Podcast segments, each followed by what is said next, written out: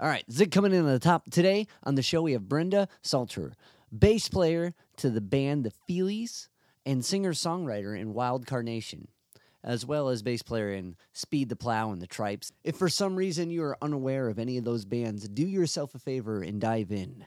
Definitely The Feelies is a great start, and Wild Carnation's a great second. And definitely don't pass up on the Trypes. Uh, uh, getting ready to talk with Brenda, I realized because I talked with uh, the Trypes when they did their re-release, um, and the scene that all these bands came from was so immersive with each other. It's really hard to follow a narrative of a through line. Um, I talked with John and Tony Baumgartner of this of the Trypes um, probably about a year ago, and if you want more context on this story from a different point of view, definitely check out my interview with the Trypes. Um, but because Brenda started with them before she got into the Feelies, and it's such an interesting narrative because so many bands come from scenes, but not so many scenes are the bands in a way. Like all the Feelies members and Trypes members were mingling together in other projects like the Willies. But I digress. We're here to talk about Wild Carnation. This is what Brenda did after the Feelies.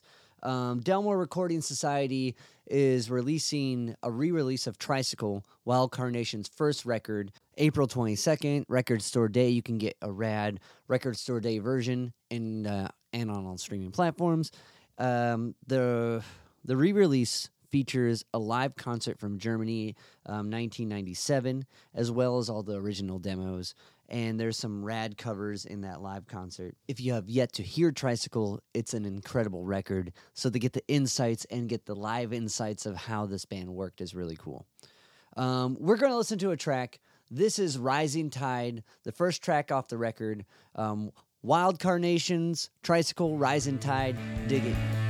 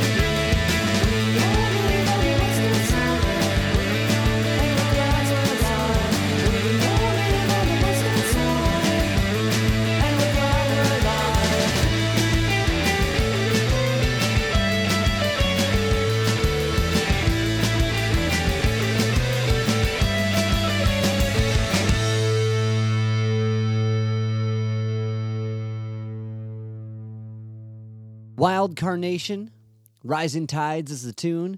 Tricycles the record, available now. Um, re-release, definitely don't pass on it. A lot of cool stuff packed within it. And our conversation was pre-packed. Brenda's got a, a dense history, especially with how much the Feelies did. So we're gonna get right into this. But before we do, if you guys can like, rate, review, subscribe to the podcast and any of the podcast platforms, that helps me keep talking with cool guests like Brenda and sharing their insights with you. So without further ado, here's our conversation. Um, to start off, I guess, how was the gig? You guys were in Boston yesterday. Yeah, so that was the the Feelies doing uh, two shows in Massachusetts. Um, last night was Amherst, and the night before was Cambridge. So yeah, really good, um, really wonderful audiences.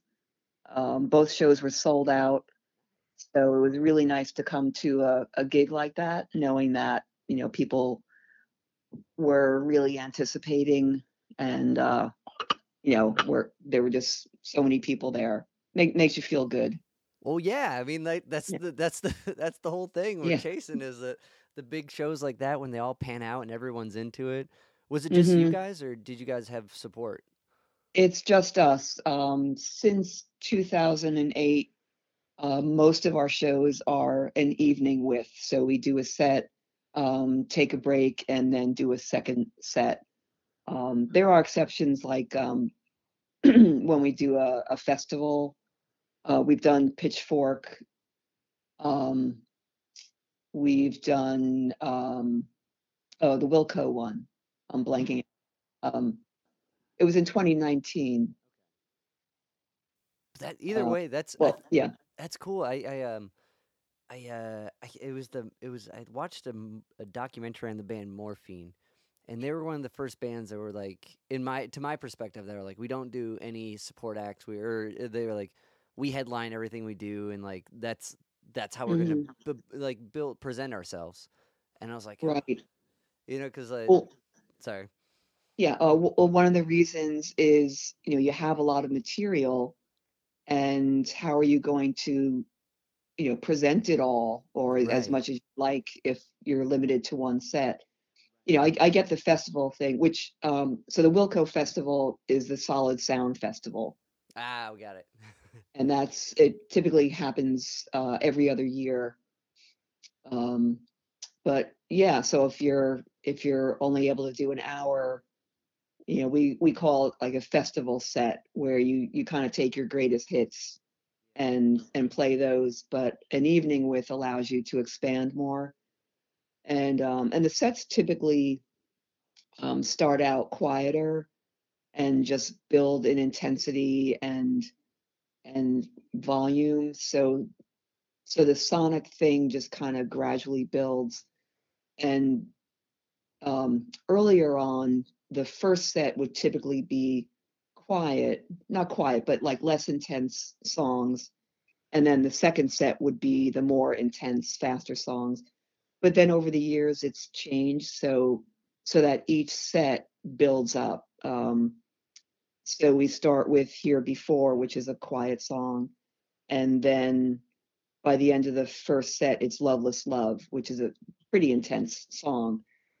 Um, and then the second set will start a little bit louder than the first set and then it builds up to um, raised eyebrows and crazy rhythms. So there's sort of a formula to it you know you don't um, although it is it does work to give the ears a break to you know to build up and then maybe quiet down but in general the the you know the the, the frenzy kind of builds throughout the set. Because I, I noticed that w- going through like the Feelies records is there's that same kind of like um, dynamic. I would call it like a, a musical dynamic kind of roller coaster of waves like that. So like, right and with all the records you guys have now, to like fashion a show like that, I think that's like a uh, the best kind of way to encompass the whole thing. hmm Did uh, yeah yeah um was uh the Peanut Gallery, the the music showcase, was that your first Feelies gig? I think it was 82, that was 83. that was actually my first Trypes gig so Oh, before i was a feely i was in the Trypes um, i met the whole Haledon family through a, a friend. I was going to art school and um, uh, met a woman named Nicole, and she she was the one who actually turned me on to the um, the Feelies, the Trypes, the whole Haledon scene. Um, and so it, it's kind of a long story, but I did have the opportunity to sit in with them at the Peanut Gallery with with the Trypes, and um, and just you know obviously loved it and um, so I would go see them. I would bring friends sometimes and go see the Trypes whenever they played, and also saw well the Feelies weren't playing that much that year. Um, and I, I don't want to give the the wrong history, but there were sporadic shows in the early 80s as far as the Feelies, and that was before my time um, with them. Uh, so yeah, so I played. Um, I had the opportunity to play with the Trypes at the Peanut Gallery, and then after you know still following them, seeing shows, I I just worked up the courage to ask John Baumgartner, the you know the songwriter of the group, um, if they ever wanted a permanent bass player, I'd love to play, and and that was all I said. And um, and then a couple months later, I got a phone call that they were um, that would I want to join. Um, so at, at, that point, the Trypes um, there when I joined, there was a change in um, the personnel. So I remember going to the first rehearsal as a as a Trype, and um, uh, Bill Million was on percussion, and Stan Demeski was on drums. And the last time I'd seen the group, Glenn was Glenn Mercer was on drums. Um, they had a lead singer, Elbrus, um, Mark Francie on guitar, uh, John Baumgartner on keyboards, and uh, Tony Baumgartner um, playing flute and doing uh, doing some vocals. So it was mainly a, a, a lead singer, Elbrus. Um, you know, who well, he was the the main singer. Um, so when I arrived, I was kind of wondering, well, where's where's Elbrus, and you know, who's this guy on the drums? Not, you know, yeah. It was the first time I had met Stan. Um, because again, the, when I went to see the Trypes, it was a different lineup, and and now I I realized, oh, okay, this is a new lineup. Because trying to trace, like I talked with uh John and Tony when the, they put out the uh, music for our neighbors remake or remaster, and like mm. um, uh, d- the the scene seems to to meld together in a bunch of different projects in a really beautiful way, and like so when you you were were you going for music in art college or was it a different medium? Uh, no, it was it was just art. Okay. Um, but music had always been there. Um, uh, actually throughout my life, music and art have traded positions as far as a livelihood. Yeah. So um, yeah, I've been kind of blessed to be able to to do that. Uh, yeah, so music, I was just I just you know obviously love music and um, had been in some bands that were trying to get off the ground, and um, so that that's when I um, found out about the the Trypes and the whole Haledon scene. And in fact, it was at Maxwell's. Um, I believe it was 1981.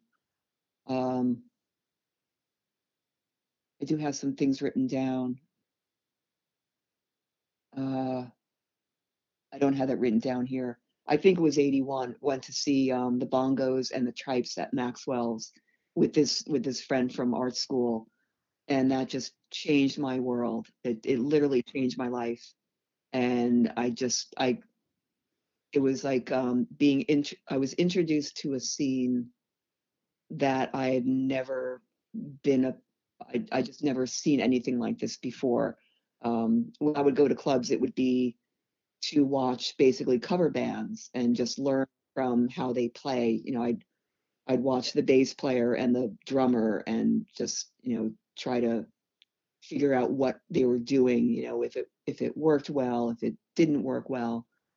Um, and this was the first time of of finding a scene where it was all original music, you know. Um, so it was really an eye-opening experience. And then I just I just fell in love with it. The, the the sound and just the whole idea of wow, original music and you know, in this really cool club. Yeah.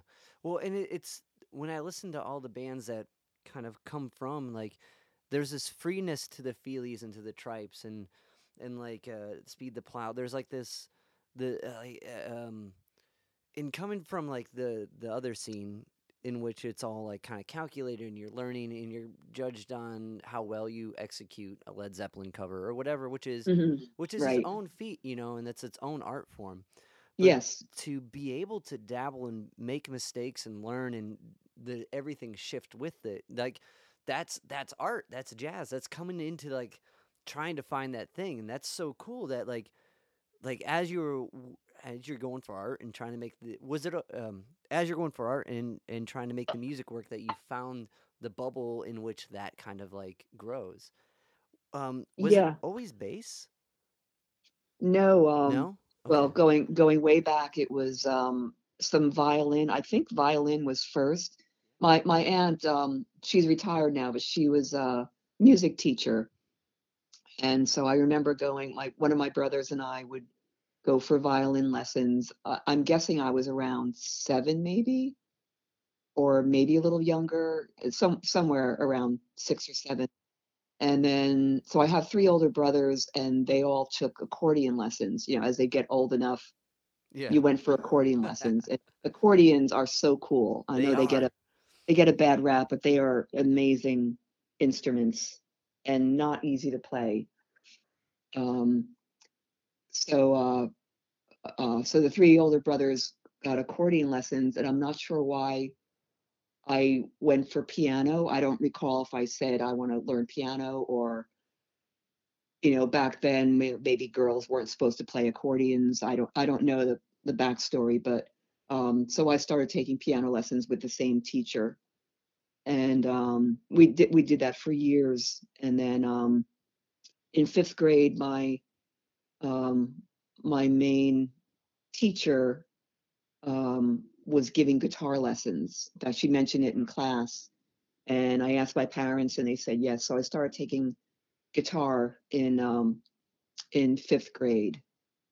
And what I learned, I, I didn't learn lead guitar. It was it was basically chords and singing. So I learned um, Bob Dylan songs, Joan Baez, a- um, a lot of protest songs, like some that are pretty obscure.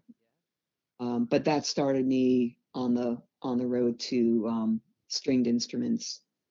And eighth grade graduation, I got a 12 string as a as a, a gift. Um, so I was kind of infatuated with 12 strings, I, I guess. And then um, yeah, so and then was playing in groups in high school. You know, you do talent shows. You oh, there was a cousin Brucey. I mean, you're I, I know you're too young to know cousin Brucey, but he was a famous uh, radio DJ. So there'd be talent shows in the area, and then a group of us would, you know, we'd practice and and then go try out, and we we ended up um, doing pretty well, um, like getting I don't know, getting a prize or auditioning for a marathon. uh, No, sorry, a telethon for a hospital and getting onto that, but you know, going on at like two o'clock in the morning. So just kind of, you know, little gigs here and there.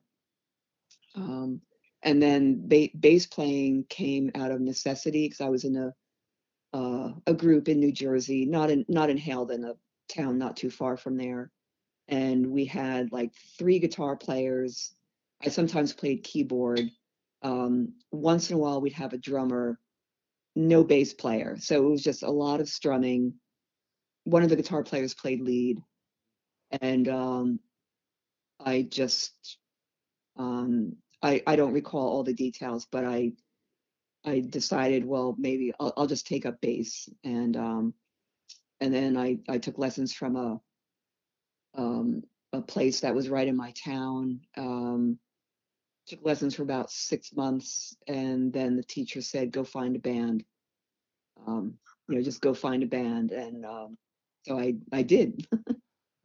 and then, um, but actually, another there was another group in the in the early 80s that formed and actually uh, some of the people were from that art school so you were talking about a bubble and you know when you go to art school you find a lot of musicians and and vice versa if you were to go to a, a music school you'd probably find a lot of people also do art Yeah, I agree with that. um, I definitely agree. And like one, it's interesting. Like, well, I I, I play twelve string in my band, so I understand that twelve string okay fascination. You know what I mean? Like, hmm hmm um, and maybe you know, coming from a piano, you know, you're one string less of the the three string strike. You know, so maybe that's some hmm of that that chorusy or that bigger, lusher sound. I don't know, but um, definitely uh, bass players are always the most wanted, and that's interesting. That he's like, yeah I, join the it was a good choice Yeah, yeah, definitely. Wow. So like, okay, so you're you're playing bass with this band, and then you jump into the where and they were t- were they doing like the kind of the covery stuff, or were they they longing for the freeness? it was a it was a mixture there wasn't quite the longing for the I there were a lot of not to stereotype, but there, and I I would assume it's sort of the same thing now. hmm Um, you start out doing covers because A, you're inspired by them. You know, you enjoy playing them. You're playing the music that uh, you maybe grew up with or that you're listening to. Um, and and so you'd approach the band like, okay, we'll do covers and and then we'll do a couple originals. So it was a way of sneaking in your original. And when I said I was going to see bands and um, you know, kind of zoning in to the bass player and the drummer, uh, so many bands did that. And and I can just just about every band you'd see, you know, they play Springsteen, they um, you know, do the the popular covers at the time, and then they say, "Oh, now we're going to do an original. Um, so there there were very few bands that I had seen that um, did only their own type of music. Um, but that that band, um, so we, we just we had a few gigs, and uh, but then the drummer realized, you know, we're we're probably not going to go anywhere. Um, well, well, he kind of I don't know. I, I think he yes he left as I was starting to take up the bass.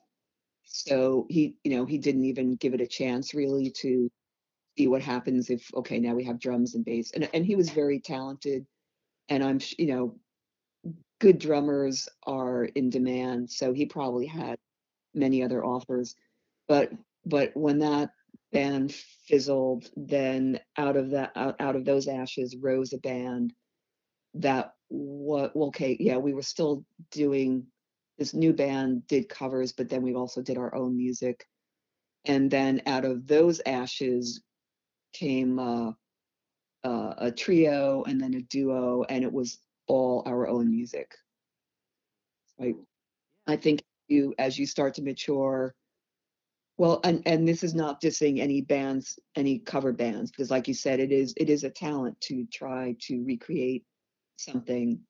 Um, but i think as you start to mature you start to realize you know i don't i don't want to play just other people's music and and if i do other people's music i want to do it i want to be able i want the freedom to interpret it um you know coming through through my soul um so i think you reach a point you know some people reach a point where they decide yeah it, it it's got to be um my own music or our own music I definitely agree with that. I I recently read this quote by uh, Kenny Werner, a pianist. Um, there's a cosmic bank account that it seems like musicians like Miles Davis and uh, um, Monk have access to, and we're all drawing from that. And hmm his his turn was, well, I want to open my own bank account and draw from that same source they're drawing from. And I uh-huh You know, you know, because like there's so much beauty within learning someone else's and being able to express like that, but there's also the the beauty in with finding your own. And um, Yeah. with John and Tony, they so like their music and just their character, they seem so welcoming and that like so eventually you're you're meeting up with them, you're playing with the Trypes. Um, are the Willies happening around that same time, or are the Willies just like a? Because from what John and Tony were telling me, there was a lot of shows that they would have where they would just rearrange members and like Yeah, right, right. The story is that they would do it so that no one would have to, there wouldn't have to be a, a big um, changeover in between bands. right. So now that, now I don't know if that's just a kind of an in joke or whether that was really the driving force, but yeah, so kind of a, um, I think it might have been Elbrus who said, well, why don't we just open for ourselves? And that's how, I, that's how Yung Wu came to be. So it was Yung Wu opening for, I believe it would have been the Trypes, and then, and you know, I believe Elbrus saying, well, let's just call it Yung Wu. Um, that just came out of nowhere. So yeah, at one point, uh, the, all the members would kind of flow in and out of these various bands. Um, so the the Willies, I the Willies predated my my entrance into the Okay. Trypes, okay. but then um, and then and then so a lot of energy and focus went into the Trypes. Like like I said, there was this new lineup. Um, so the other the other bands were kind of put on hold. You know, not nothing is nothing breaks up, but all the and it's basically the same people and most of the same people anyway. So um, um, so the the Willies were kind of on hold at that time, and the focus was on the Trypes, and then putting out the Explorers Hole. And so my my personal perspective was that I was now a Trype, and then I was asked to join Young Woo and the Willies. Um, so uh, actually backing up a little bit. So in 1983, the Feelies played sporadically um, with three drummers. So that would have been Anton, uh, Anton Fier, Dave Weckerman, and Stan Demeski. Because Anton was kind of in and out, and Stan was was, was a substitute for him. And then I, I believe, to, in all fairness, you know, not to push Stan out just because Anton was there. So I, um, the the plan was to have three drummers moving forward, um, but it was very sporadic. Um, and then in August, so in 1983, the um, the Trypes were recording Explorers Hole. So so you know, again, the focus was on the Trypes, and the Feelies were not really. Um, it, it was it was sporadic during that time. And like uh from what I remember, that was the goal was to get the the get um get a single for the Come On In uh jukebox, right? Oh, uh, I'm not aware of that. Okay. Uh, That's uh, what, um, Maxwell's. um the uh, Tony and Mm. I can't remember if it was John or Tony they were saying one of the goals for the early recording was to get get get a single that they can put in a place called the Come On In. Um Okay. which was wow. around the peanut gallery. But Okay. Wow. but okay, so but that's cool that the like going out of the way to make it so every drummer had an outlet, you know, so everyone could Mhm. play. And Yeah. so during the, this time when you're it's bouncing from one thing to the next and everyone's supporting each other um cuz the Feelies at that point crazy crazy crazy rhythms was out and they were trying to move on from that or figure out what to do, right? So were you Yeah. Okay. And then again, they would get involved with um, uh, with other projects. Like Bill and Glenn were doing soundtracks, just working in, Right. um, and and uh, they were actually working simultaneously uh, at the at the time that Eno was doing exploring like that. So um, many people think that uh, you know that um, I'm trying to explain the um, like the electronic experimental um, music that was that was now coming up um, that that influenced Bill and Glenn, but actually they were kind of discovering it at the same time as other people were. Uh, so those so there were those side side projects as well, um, which is you know so far removed from rock and roll or the the Crazy Rhythms album. Right, right. Well, when you're when you're dabbling to expand further, you know, I mean, like, and that's already out there. I, I imagine you're going to find similar paths. Um, so, like, with this whole like Yeah. kind of training ground of jumping through all these bands and kind of coming from like a, um, a more like kind of structured, we're doing covers and trying to do originals. By the time like you you guys, because by the time you get into the feelies, was it kind of like because that's got to be a little like intimidating in a way that like jumping a, uh, all these acts that are freely like playing and just harping on a note, you know, doing all this kind of experimental stuff.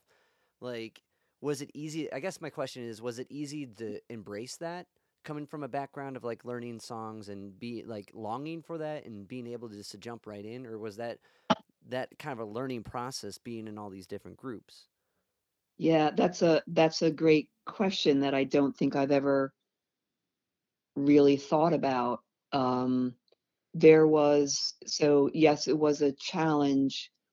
Uh, for instance, when okay, well, let's just do a little um, backstory. So, um, so I joined Yung Wu and the Willies, and then at one point, I, I remember Bill saying, "Well, you know, we're thinking of making the Willies become the Feelies. What do you think about that?" And I said, "Sure." Um, so in the Willies, I was pretty much playing my own parts. Um, I don't I don't know that I would have heard a tape of anything that was um, demoed or uh, practice tapes or anything. So I was just coming up with my own thing, I, I believe. So now that we were becoming the Feelies, then there's that what you just mentioned, um, like, okay, now I've got to play somebody else's parts. And that's so the the you know, having been in cover cover bands, all right, that training, I guess, helped with that.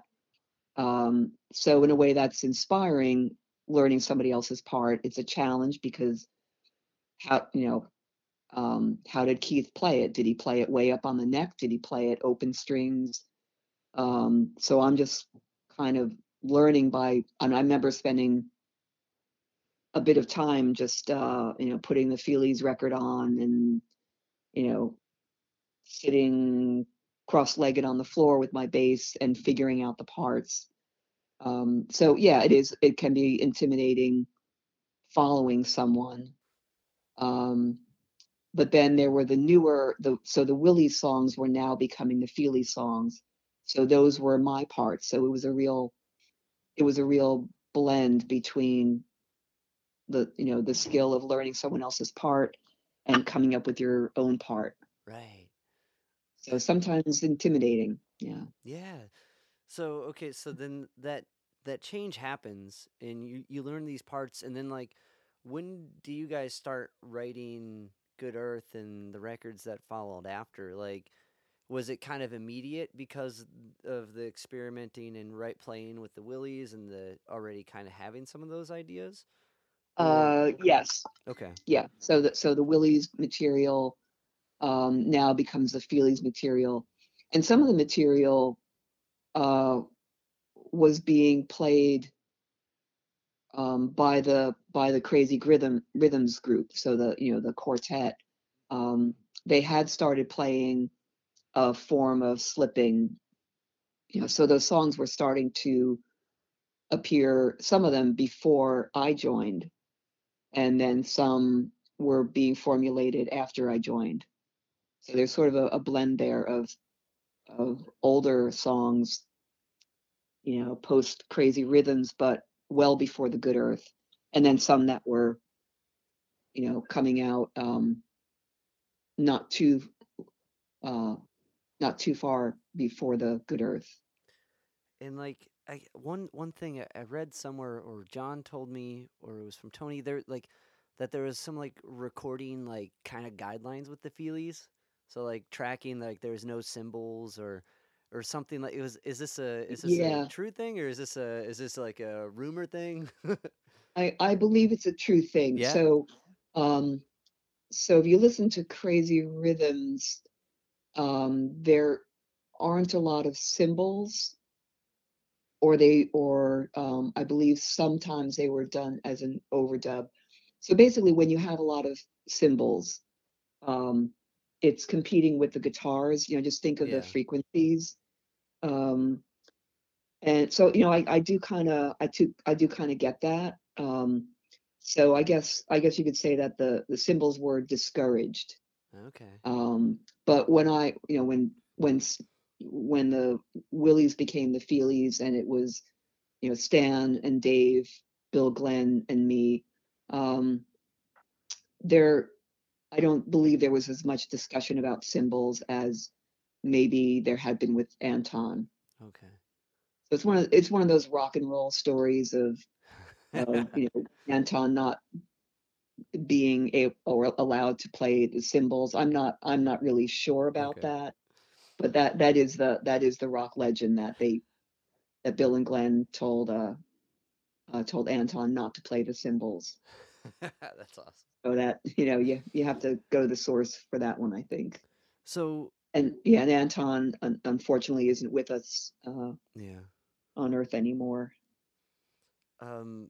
So as like you're as as you're in the Feelies, like are you like is this where your writing bug starts to kind of take take hold? Like are you writing songs and riffs and bringing it to the group as like Good Earth and the next few records are coming out and you guys are playing more?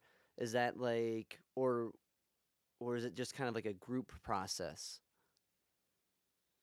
Um, that that varied. Um, for the the the Good Earth was very was very organic. So I I would say that most of the song, like 99% of the parts just happened. You know, you just play together. Some some songs would come out of jams. Some were um, a little more formed. You know, definitely a blend. But then there were some songs like Slow Down. Um, Glenn had a very particular bass part, and and he just wanted one note. You know, just droning on a note, and then at a at a very specific point, um, leave that note, go to another note, and then go back. So I, I remember, you know, being in Mixolydian studio and um, uh, going direct. It wasn't even through an amp for uh, slow down, and then just like he'd kind of he'd point when it should go um, to the next note.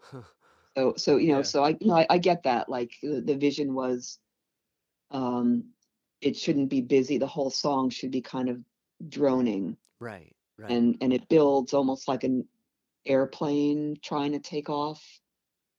Uh, there there's nothing that um, kind of pulls you away from this this drone, this uh, quarter, kind of a mild sonic boom.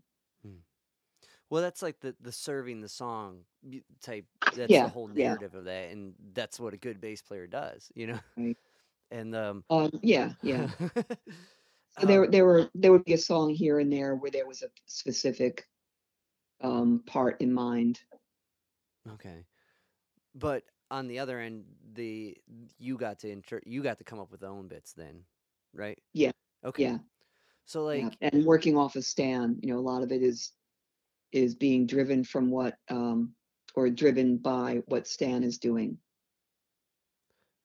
what is it? Well, that's what I think. That's what makes the Feelies rhythm section so in uh, encapsulating is is that and like um so as you're okay so with those next few records because like is there a point where like some of the wild carnation like writing like because it's a big jump from well I, I guess like a couple more it feely is. a, a couple more feely questions i have before kind of leaving that topic know, the um the well wild.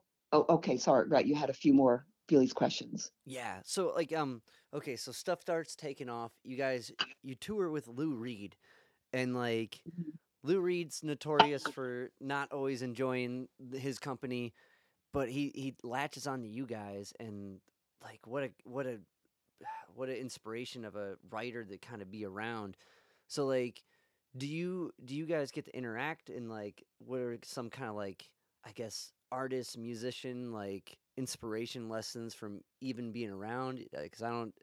I don't know if he was like a, Yeah. a talkative individual or he's just like, you're on the tour, you're welcome. Um, you know what I mean? Like, yeah, we we entered we entered that with utmost respect of him. yeah, Um, we're not the type of group that will um, be be assertive. There, there's a biblical passage of sitting at the head of the table, and then you might be told, you know, ask "Why are you sitting here?" You know, go to the other end of the table. But the person who sits at the far end of the table, um, the host will say, "Why are you sitting down there? Come sit next to me." mm, So we were more of the we'll just sit at the other end of the table. Um, and I, I, I mean, I, I don't know, you know, personally what was going through his mind, but um, maybe we earned his respect because we respected him yeah, and gave him his space. Um, I, I remember being told, like, you know, don't look him in the eye, like, you know, just keep to yourself. yeah, And um, I, I don't know if they were, um, you know, just joking or whether that was the the actual case. But I I think, um, yeah, I, I maybe maybe he just saw, all right, this is the next generation. Um, you know, on that on that Velvet Underground family tree, you know, the velvets are the the trunk and maybe he saw us as a you know a, a branch coming off of that um but what we it does predate that um so it's kind of a long story but uh to shorten it up um we were asked to play at a the Feelies were asked to play at a radio station. Um sorry i don't remember the the station. It was out in long island and they were having a um sort of a celebration at a at a club and the Feelies were asked to come and play a few songs and Lou Reed ended up showing up and playing with us. So we did some velvet yeah, um, tunes. Now he didn't have to do that. It was Yeah. it was kind of a almost like a dare or it was just a well we'll play if if Lou Reed plays. And then somehow the management got together. He thought it was a great idea. And then you know and there we were.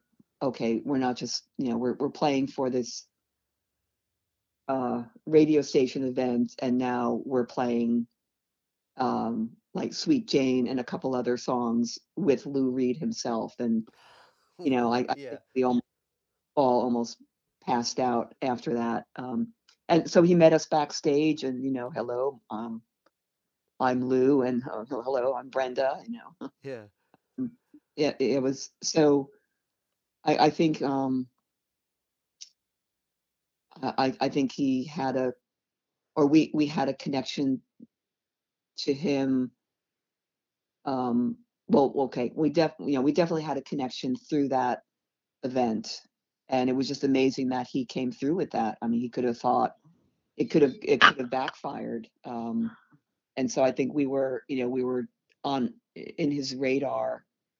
And um and he chose us to uh to open for him. And actually um we were offered to play to open for him in Europe which would have been amazing. Like we were told after the fact that like if you had opened for him in Italy you would be because they they worship him in in Italy you would have you would have had it made because all of Italy would be Feelies fans.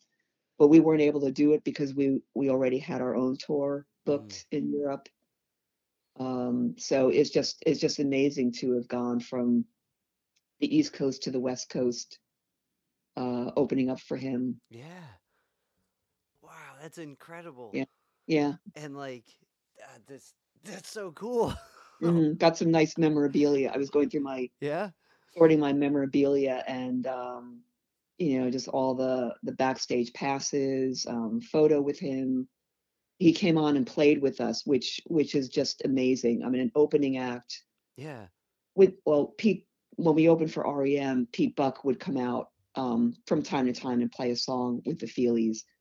Um, but that is um, that's almost unheard of. The Yeah. you know the, the build up to the you know the the headliner and the headliner you know himself comes out and plays a song with us was just amazing and That's you know so that was just so so good of him to do that Yeah. And like was he like I mean was he mingling with you guys a little bit due to that or just musically? He did his bit and like eh, eh, you know what I mean like we we we we socialized him socialized with him some okay. i mean we weren't you know we weren't party buddies or anything but Yeah. i think he had a genuine interest and and would talk to us he'd have a conversation you know we just engage you in a conversation you'd be maybe passing in the hallway and you're thinking all right i'll just maybe just smile and, and walk past you know give him his space and he would reach out and and start a conversation was he um, like so, uh talking writing music at all with you guys? Like or was it just like um whatever? He was yeah whatever whatever just whatever an, an event might be or um kind of you know small talk or or talk about music it, it could really vary.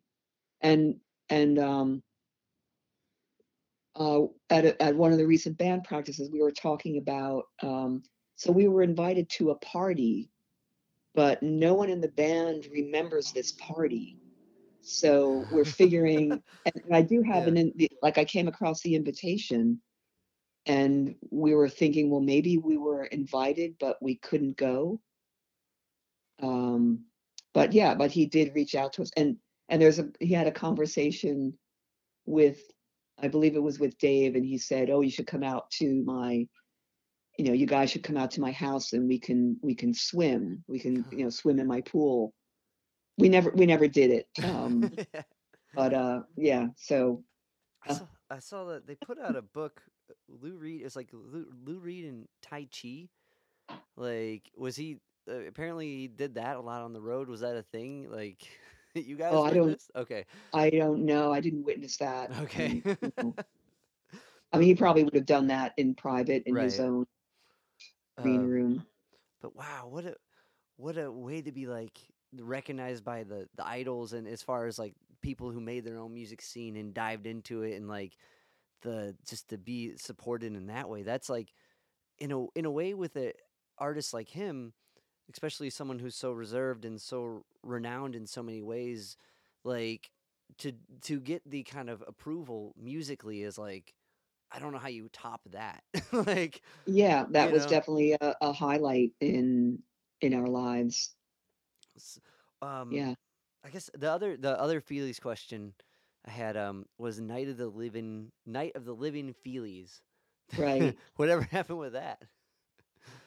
uh there wasn't uh there wasn't the backing Oh, that was okay. needed so jonathan Demme wanted to do a, a documentary on the feelies um and he wanted to call it the night the night of the living feelies there there's a little um segment on mtv where when when we were filming the away video um jonathan was interviewed um glenn was interviewed. So it, it was like a you know a little five minute thing on on mtv back in the day.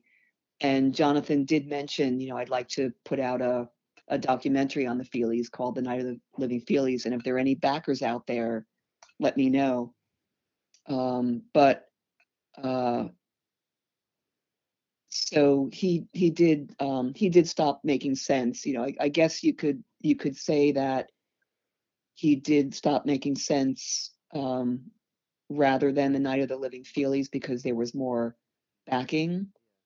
And i think that would be accurate or pretty accurate. Um so that was something that he wanted to do and then it just never got off the ground. Um and then you know obviously he went on to do a number of documentaries that you know talking heads neil young um so uh Yeah, films are like a whole nother like an album's like is a, is an investment, but a film's like a whole nother yeah yeah like right and another and monster of an investment. right and directors you know they're the creative element but they have to work with with people who have money and Right. you know one person has the vision one person has the money and you're not always going to be told yes. Right. And and that's that's a whole mm, nother art itself is how do you ne- negotiate that? like mhm, yeah. So the the away video is um uh is the Night of the Li- Living Feelies um condensed to one song. Um so the the yeah. movie was going to be people are kind of like zombies and then the music brings them to life. I don't know I don't know what his sick. whole Yeah. vision was, but that was that was the premise. And that's what happens in Away. You know, we're we're playing there's some people there, they're just kind of standing and then the dance so the dancing was supposed to get more and more um uh frenzied. And so so if you watch the video, you'll you'll see yeah, people just kind of in place and then they're tapping their feet and then they're just, you know, um jumping around. So it's almost like almost kind of like a set, almost like a an Yeah, evening with. exactly. Yeah, it goes back to that theme of yeah. starting out mellow. I mean, you don't, you know, I- I don't know that I'd want to be blasted, um, have music blasted at me at, you know, as soon as I, um, you know, and enter a, um, a, a venue. right. Um, Yeah, you gotta work your way into it. Um, so so Wild Carnation is happen like the jump from one thing to the next, because like mhm. the Tricycle is such an amazing record and Well, like you. Super Bus too. Like I I really really enjoyed getting the dive down, um, the rabbit holes Mhm. of each career and like so as that's a whole different type of writing though. Um, music Yes. and like Yeah. so that kind of is going back to the the Bob Dylan, Joan Baez, uh, singer songwriter roots with your guitar. So like Yeah. how did how did this project come about and were these songs like kind of laying around during Feely's times or Um, so the Feelies, uh, I mean, if, if the Feelies hadn't, we, I don't think we um, officially called a breakup, but we did, yeah, we did disband in um, July of 91. Um, we played our last show at Maxwell's and, and then that was it till the reunion in 2008. So um, we just kind of went, we just laid low for a couple months and then it became obvious that we, you know, we were not going to be coming back together as the Feelies. Um, so I I wasn't done with music. Um, you know, Stan moved on to Luna, so um, and Dave and Glenn formed uh, Wake Ooloo. So we all moved on with our own projects, and that's sort of a natural thing. It's not it's not out of spite or anything. It's it's just sort of a practical thing. Like, okay, the Feelies aren't playing anymore, right? What do we do? Well, gee, I'd kind of like to write songs, and you know, so everyone continues to move on, but just um, you know, you just take a turn, and now you're moving in a different direction. Um, so Rich Barnes, who a year after our first um, our first rehearsal um, became my husband, um, he had he was writing. So the the material from Tricycle goes back to the early 80s. So this is before he was even listening to REM. He was a he is and, and was a um, big REM fan. Uh, so the big difference between the Feelies and Wild Carnation is totally different songwriters. Um, so there's the same bass player, um, different guitarist. Uh, it's one guitar, not two guitars. Um, Chris O'Donovan actually studied under Stan Demeski, so there is a you know there is a link there in the in the rhythm section. Um, so yeah, it's kind of like another branch on a tree, but this one is going. You know, there there will be some elements that are similar, but then when you have a different songwriter, um, it, it's it you know it's going to be different and and so like you said the the bob dylan joan baez aspect for me um this was something very new like collaborating with someone um rich was very good at just sitting down playing the guitar and just coming up with with riffs and chords that's that's not my strength. Um, I I just think of it as there are just too many chords to choose from, and so I I did not write many songs on my own. I wrote some, but not many. Um, my strength was more finding a melody within chords. So it was it was a perfect um, match actually because um, I wouldn't have the stress of trying to come up with chords, but I can hear someone else's foundation and build from that. And lyric wise, um, some of the songs just sounded like something like, oh, this could be a song about a music box. This could be a song about childhood. And some of the songs wrote, or some of the lyrics rose out of things that I'd written years before. I had, you know, notebook with things jotted down. Some were some were complete, you know, verses. Some were just ideas. Um, for instance, uh, if we move forward to the Superbus album, um, the song Bielefeld, uh, Coffee's Slow, We've Got a Long, Long Way to Go. And that came out of eh, just something I jotted down about the coffee's very slow today or something like that. So that was something that I always wanted to use in a song. Um, or I would, or also I would go through the book and just look for something that might go with um, uh, you know, a new song, pull, yeah. pulling different elements, and then sometimes having something that was um, pretty much formed.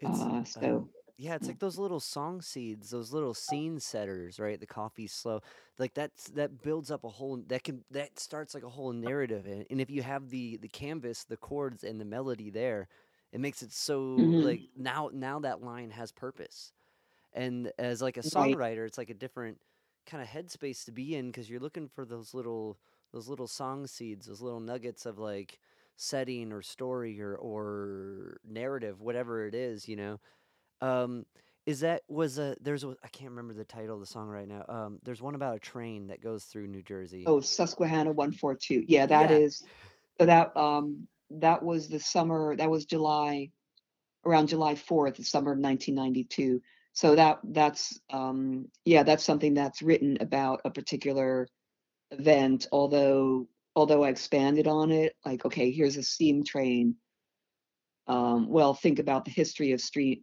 steam trains and what about the passenger so it just kind of evoked something maybe more from the 1800s uh, you know steam steam rides you know passenger rides in the in the 1800s so i in my mind, I saw, well, Victorian men, you know, people dressed like the 1800s. Um, although this was a real train and still is a real train, it's now in Phillipsburg, New Jersey. Um, but it was a steam train that was built um, in China because China was the only country still making steam trains. And it, actually, the first train was shipped that was shipped over to the United States, uh, sunk in the Bay of Beijing. So they sent another train. Yeah, this I, I looked up history and I was just, yeah. whoa, this is this is this is wow. Um, so the they sent another train over, and so this steam train was going to be used for, um, you know, uh, excursions, just you know, passenger fun passenger rides. Um, and I believe it was in New York State first, and then um, then it started to move around the country. So um, at that time, I was living in Oakland, New Jersey, which is like it's two towns away from Haledon. Okay. Um, so in the in the in the Haledon area, but more um, a little more rural. And um, so actually, with Wild Carnation, or what would become Wild Carnation people and some friends, and um, we were just having a you know a gathering for the Fourth of July, and the you could hear the whistle. Inc- it was incredibly loud, and we heard the whistle, and then we just went running down to the center of town um, to watch the train. Uh, Oakland is a fairly mountainous area, not huge mountains, but it is in the in a valley, and so the sound of that train would just echo all over the place. It was it was really awesome, and we did we did take some. Uh, I do have a picture or two from that day. So um, so yeah, it is a you know it, it is the Susquehanna 142, That's awesome. and that track found Yeah. its found its way onto a, a train compilation. Yeah? um, a few years back. That's Yeah. like it's interesting because like that um tricycle super bus there's this kind of like a line of transportation theme through a wild Yes. carnation. So Yes. okay, so is that something you guys are fascinated? It sounds like it. It sounds like it. It wasn't deliberate, but I think it is a natural thing to write about going somewhere Mm. or coming back home. Um, but the tricycle, um, the tricycle idea came from, uh, well, we were a trio, and a tricycle has three wheels, so that was that was inspiration for, um, you know, for the the tricycle theme. Um, but the the album is um, it's a lot about childhood and childhood lost. Mhm. Um, the music box, like that's um, that's an actual music box that I had, and I thought it actually ends happy, unlike the song. Um, I did find it; it was in the attic, Yeah? and it was intact, and it, it's actually uh, I have it now in my my room, so it won't get lost again. Um, and it plays Für Elise, uh, Beethoven's Yeah, for yeah. release. Yeah, so um, yeah, but you know, you can you can have um, artistic license, and all right, well, if you don't want something to end happy, you can always change the ending a little bit. You know, it can Right. resonate differently then. Well, yeah, well, for sure, and you can in almost maybe more in certain ways. Um, Mhm. I guess uh, Brenda, I really appreciate your time. I know we went over a little more Okay. than I thought I thought we would. Um, I guess one one que- other question, kind of on a different topic, was Food for Friends, the German group. Oh, yeah. How'd that come about? And like, Oh, uh, well, I was I was dating. Uh, so the Feelies toured in um, Europe many many times, and um, so I had a German boyfriend for. Uh, I'm not sure the, the, of the period of time, maybe maybe a year or or two, and so he he and a friend um, were were in a group, and so I was asked to um, put down parts for that. okay, Wow, so how did you dig that up? I do my Not, research. I not do. too, okay, yeah, I, I, um, my hat's off to you. Yes, you did your research. I well, and Um, and there was a, there was also a group. Um, so after the Feelies, um, whatever, you know, um, stopped playing. Um, I was working uh, at Steve Fallon's store in in Hoboken uh, called Handmade. Um, so he, you know, he was really kind in offering me a job because you know I was now unemployed. Um, and um, but it was really fun working there, and I met some really really nice people. And one of them, um, she's living in New York City still, um, Patty Shaw, and um, so we we hooked we met each other through Steve Fallon, and we started playing together. And she's a song you know singer songwriter with a really really good voice. Um, so we were a duo, guitar and bass, and I sang um, I sang backup vocals. And we we played here and there, um, not too many shows. Um, I would say that was maybe uh, well, that would have been under a year, and then we just kind of went our our different ways. That like that was then I um, Wild Carnation formed, so it was sort of you know it was a mutual um, drifting. yeah, was that kind of like a step for like getting because like coming like vocally kind of being up front? You know what I mean? Because that's a that's another type of like the sing singing's so vulnerable in a way, and like as a bass player, it's hard. I I have trouble backup singing and playing bass, but like as Mhm. guitar, it's a little different. Was that like kind of Right. maybe retrospectively like a a kind of a, a comforting like step towards leading a group vocally? I I don't know. You know, I didn't see it as a step. I was very happy to sing like what I what I enjoy most is singing harmony. Um, I don't feel like a lead singer. I w- I was I didn't grow up as a Taylor Swift or um, or or a, a, a Joan Baez. I would rather be the the person who makes up harmony. Um, that that's just what fills my soul more. yeah. So I'm kind of a I when I joined the um, Chris and Rich, I I I'm not sure that I even knew I was going to be the lead singer when I when I came to that first rehearsal. Um, there could have been like a well, who's going to sing, and then you know, well, you or something Yeah. like that. Um, I mean, as much as I liked um, this new chapter of life writing songs, I didn't really. I just wasn't sure if I should be the one who would be singing them. Um, so with Patty, it was it was very, yeah, it was very comfortable. Um, just you know, let her use her talented voice and um, and writing skills, and I would just put my you know my parts to hers. Um, so we we do have a tape. Um, Yeah? we should digitize it. Yeah, yeah.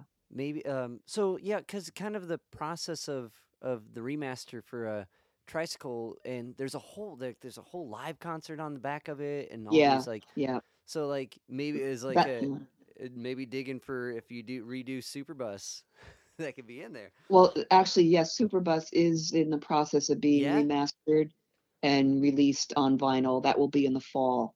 Very cool. So the two projects were kind of, you know, like we, it's been almost, well, it's been more than two decades of nothing really happening with the albums. Well, well, specifically Tricycle, and almost two decades with Superbus, and then suddenly um, there were two record companies interested, and and then the two. So um, so Tricycle obviously is on Delmore. Um, Superbus will be on Pine Hill Hmm. Records, which is um, based in New England.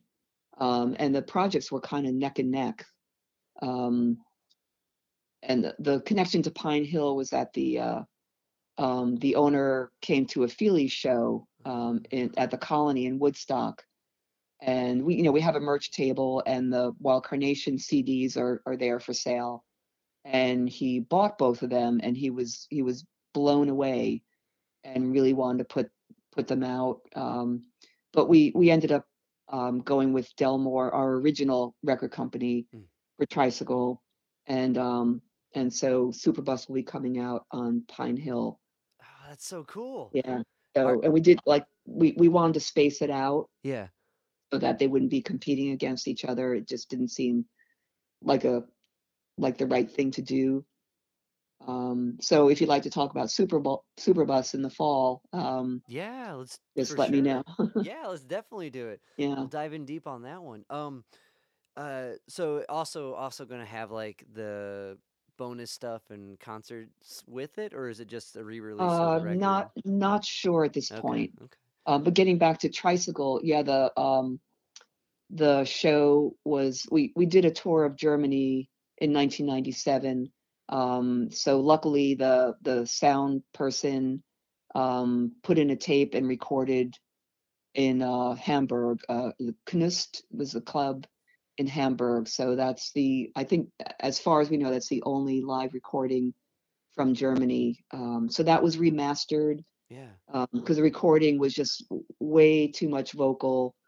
Um, so it was remastered as much as could be done to draw the guitar out. Right. It's, it's just what happens with a line, rec- a live line recording at a concert. Yeah. The room's Um, but you can hot, really, but you can, yeah, yeah, and that's a little like that's a little unnerving, but it's it's okay. I'm okay with it.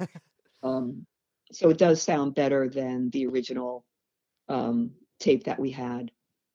Um, but uh, but the energy from that show is really really caught. What I love is that you can feel and hear the energy. is kind of like a Feely show in that respect. yeah. Things get faster and faster, and yeah, just a lot of energy. And then there are also the demos. Um, so be, before we went to Mixolydian Studios to record Tricycle. We had demoed everything on a home um, reel to reel, and I, and I love the I love the warmth of those demos, and I love the feel. There's just this really really cool feel about the demos. Um, you know, I, I can't even say that they're raw because so much was worked out already, and Right. and a lot of the songs Rich had written a decade before that, so they were pretty much, you know, fleshed out before we. I mean, they were very fleshed out before we went into the actual studio. I definitely like I- I listening was- through. I definitely agree with that, and it's like, it's it's there's you know there's some extra extra part like the the trimmings was there on the uh, on the on the the studio cuts of it, but like yeah, like it was all there, and I guess sorry I didn't mean Yeah. to cut you off. Um, Yeah, um, yeah. So when when we were listening to the the demos, um, so we we got a um, our download um, code, and we so we were listening to everything now remastered and digitized as far as the bonus tracks. yeah, And I was listening, expecting to hear, like in the demos, expecting to hear, oh, you know, it's good. Like, uh, it could have been better, or mm, you know, that there that there might I might not like it yeah, a lot, or there might be something that I felt was, you know, could have been better. And listening back, I'm when so listening to it, I was I was really happy. Like it really, I, I was really happy with it and felt very content with with hearing those. So that so that was a great, you know, it was a great feeling to not be disappointed, but be feel inspired. Um, you know, listening to the demos. and well, that's that's like the kind of like we were onto something. You know I mean? That that's the success of a- of of a band of a song where you can listen to any of your recordings, especially the demos, and be like, I dig that. Mm. W- Okay, we, Yeah. we we were cool. Yeah, we were. You, Yeah, know what I mean? yeah, it was okay. Yeah, yeah. oh, that's awesome. So, so we hope to start. Well, the, you know, the pandemic really. Um, we we were supposed. Wild Carnation was supposed to play March thirteenth of 2020, and that was literally the day that everything Yeah. shut down in New Jersey. Um, our son, we had to go pick up our. Instead of going to play a show in New Jersey on the 13th, we were picking up our son from college to bring him home because everything was shutting down. Yeah. Um, so that was just an unbelievable time Yeah. of of expecting one thing and then and then okay, there's going to be no show. So the last time we played would have been sometime in in 20 well actually uh 20 yeah 2019 um and uh the like the summer i think the summer of 2019 was the last time that we played. Um so we're trying to get shows going again and um get out there and start playing again. Is there anything on the books, or is it right now the only official thing is um on april 29th we're um playing at jack's records in red bank new jersey it's an acoustic set about half an hour long Very um, cool. yeah, we couldn't play on record day because the Feelies had these gigs, so uh, Mm. so we opted for the um, for the the following weekend. Oh, okay, that's right. This was record store weekend. I forgot about that. Right, yesterday was the record store day. Yeah, Did uh did Feelies have anything out for record store uh, day? nothing special. Okay, No, Okay. no, just oh yeah. But we did well. Actually, Newbury Comics in Boston. Well, uh, maybe they're in Cambridge. I'm not sure. Well, the Boston area. Yeah. uh, we signed a bunch of um, so there was a, a special pressing of um, crazy rhythms and um, the good earth on a kind of a, a, a multicolored vinyl Yeah. um, so they were selling those on record store day uh, but those are those weren't just released on record store they they were from um, a little while back Okay. Okay. Yeah, my bass player is gonna be mad at me because I usually run around for him on record store day, all the places he can't go. Alrighty. wonderful okay thanks so much Well, thank you. You have a good one. you too bye now Bye.